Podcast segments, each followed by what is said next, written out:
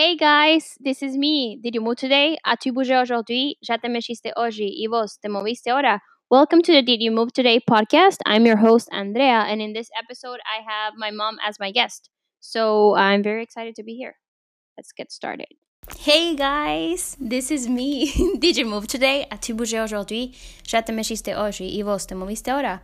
I am super excited to be here today because I have my mom, and as some of you know, my mom, she's a medical doctor, but in physical medical rehabilitation in PM&R. And I'm so excited to have her here. So, hey, Mom. Hi, how are you? She's kind of nervous because, as you know, English is not her first language, but she's super fluent in English, and she speaks other languages as well. So I wanted to ask you about your movement journey. So what kind of sports did you do when you were younger, and why did you decide to get into med school and then finally continue with your PM&R, physical medical rehabilitation? Well, since I was at the American school, I used to do a little bit of tumbling, gymnastics, Olympic gymnastics. I liked that very much, but we didn't have a good teacher, so we used to basically do our exercises based in a book that one of our professors, physical education professor, gave us.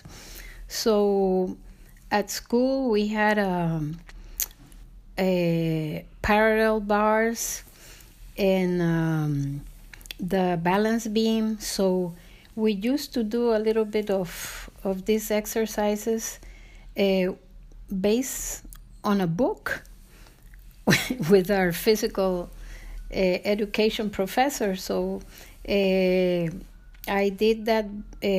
I also like to play tennis a lot and do a little bit of track and field,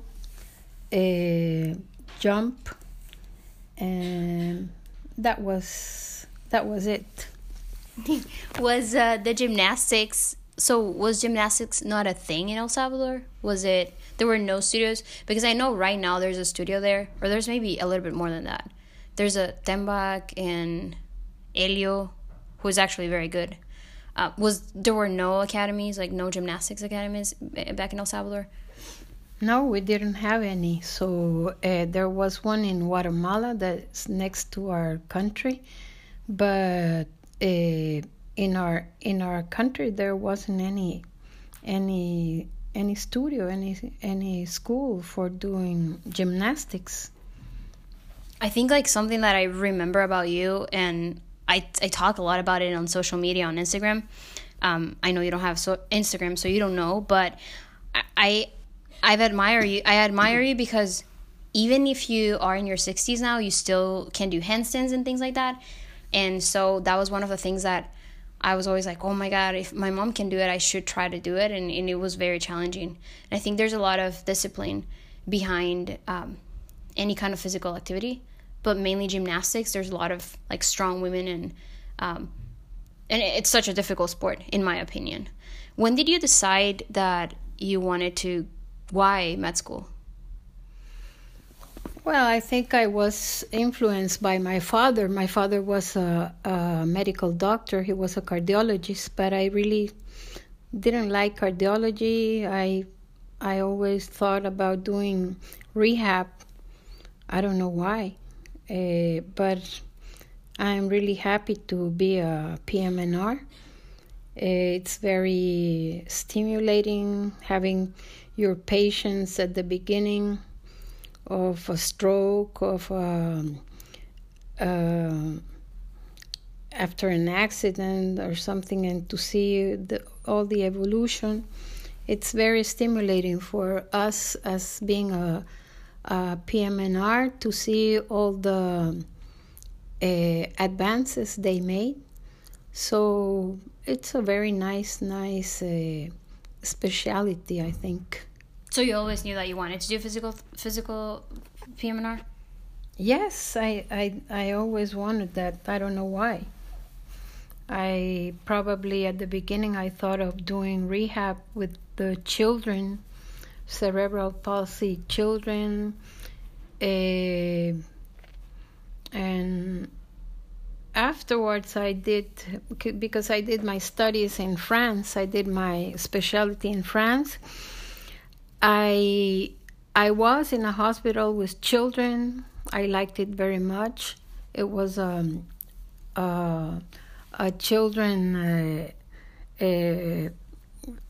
physical therapy and rehabilitation department where most of the children came from different parts of France to have an evaluation.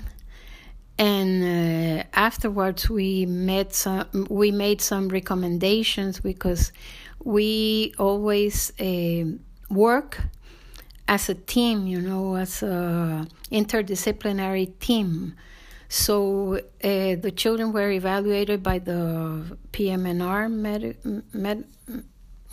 doctor, by the physical therapy, by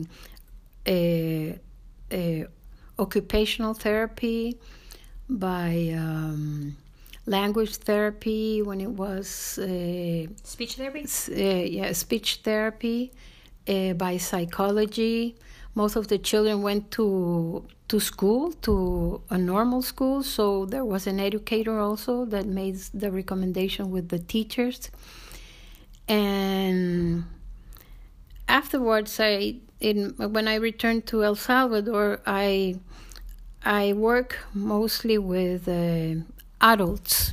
You didn't decide. So when you were in France, like finishing everything, did you ever thought about staying in France or no? No, not at all. Why is that? Was it very different or? No, because I know in France, French. I think it has to be that way. But French people have the preference. Preference, yes. For French people, basically. For French doctors. So I always thought of coming back to El Salvador, to work there. Mm-hmm. So now you have, I guess this is like more personal question. Now you have, but like right after, you had like 4 kids, you had work, you never stopped working. Like I never remember you taking a break from working. So like how do you balance that personal life that you had with your work and your kids? I guess at that time I was just like, oh, I guess my mom does it all and that's okay. But I never understood that.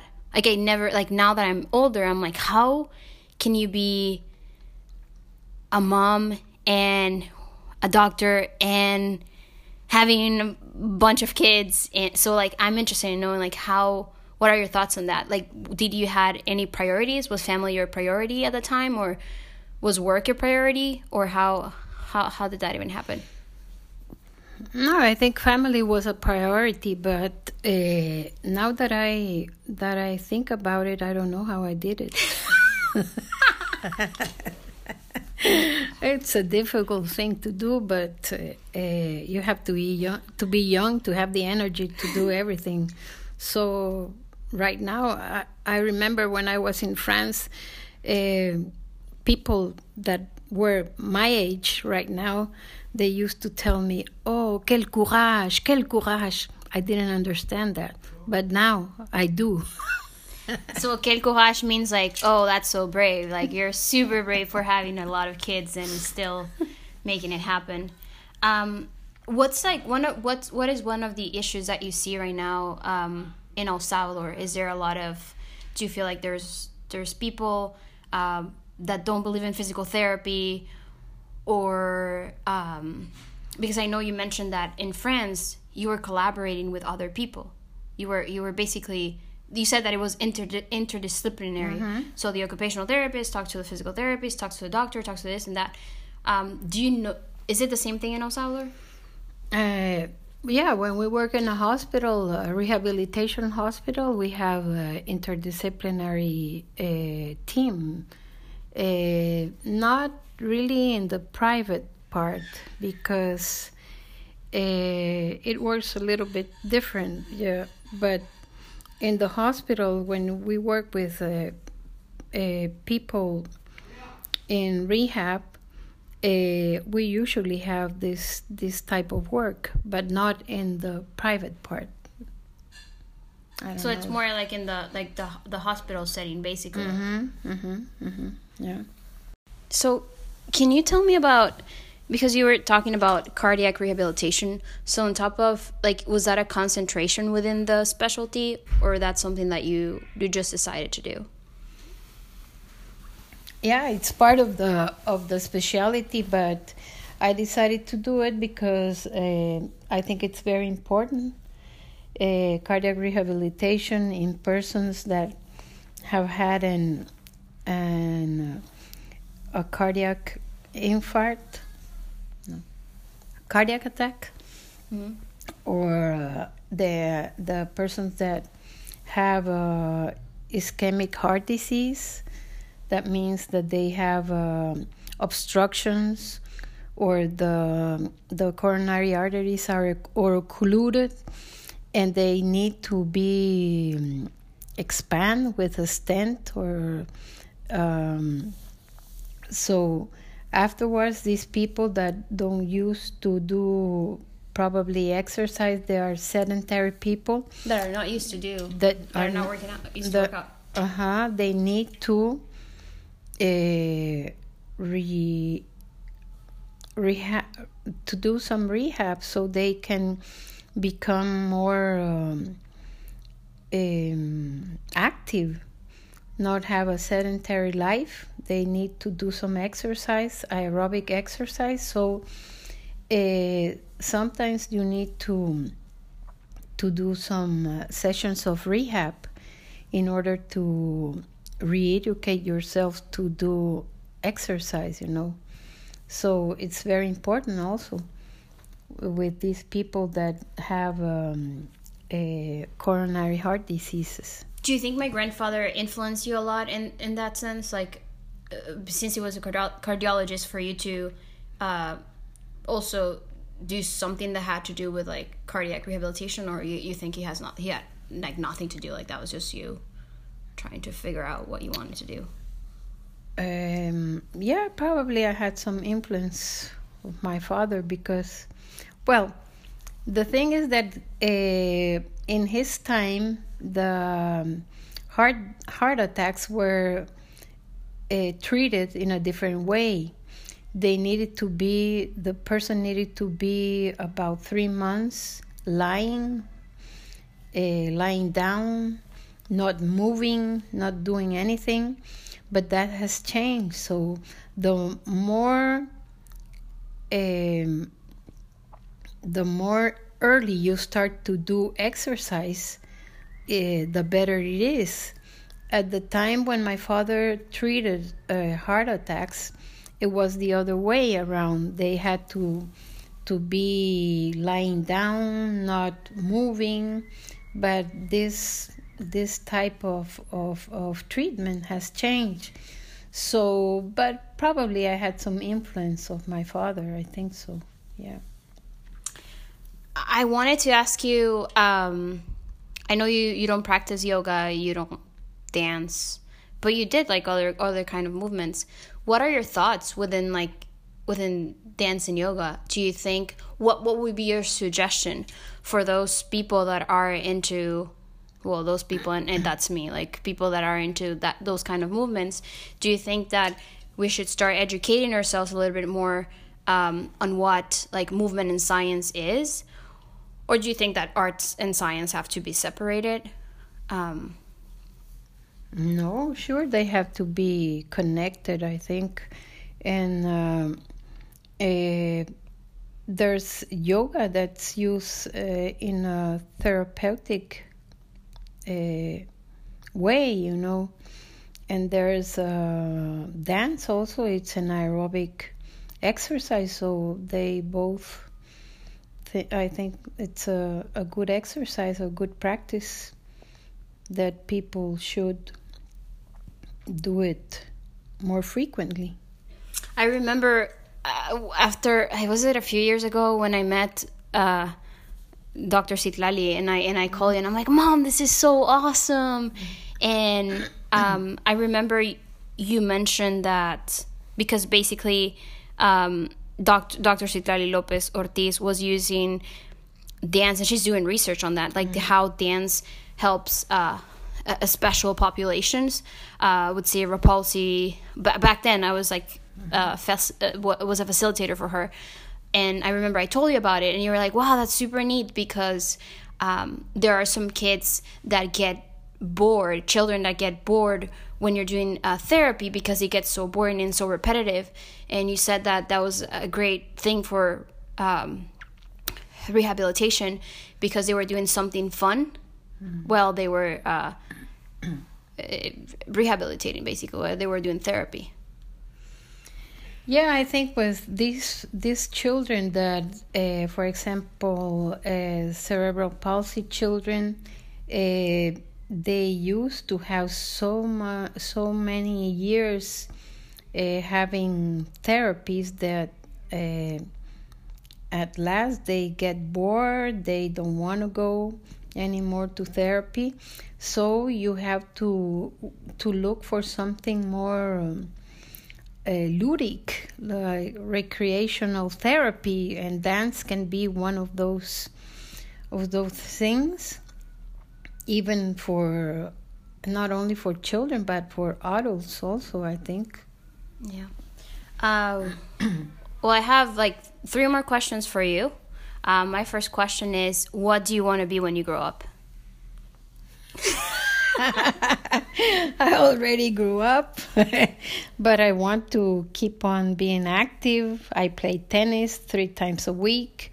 I hope I can continue playing tennis till the end of my life. I hope so.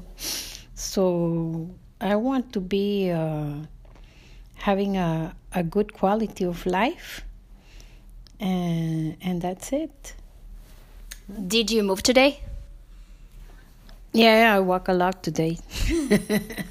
And what's movement for you? If you could define movement in like 1 or 2 sentences, what's movement for you? Movement, it's any exercise you do. You can start from walking, running, swimming. I don't know, any kind of exercise you do that includes movement. Great. Mom, do you have any advice for people that are looking to become a medical doctor in physical therapy, or people that want to start getting into kinesiology, or just like, what would be your advice for those people that are trying to get into the medical field, or artists or dancers and yoga instructors that are trying to learn more about the science behind the movement? What would be your advice? Well, I think it's a good field to do some more research. I think it's a very large field where you can do a lot of things for children, for adults, and for many types of pathologies, like, for example, Parkinson's.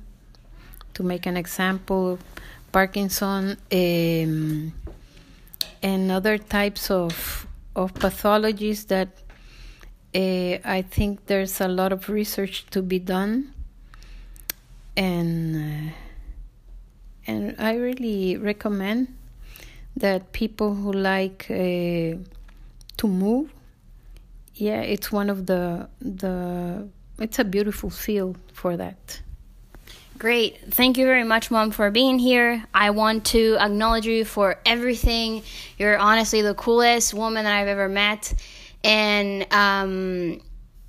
yeah, I don't know why I'm getting emotional, but I think like it's cool to see someone like you that is a mother and has a personal life and also is a badass doctor. So like I think you're really cool. So I hope that you moved today, and if you haven't, you still have a couple of hours.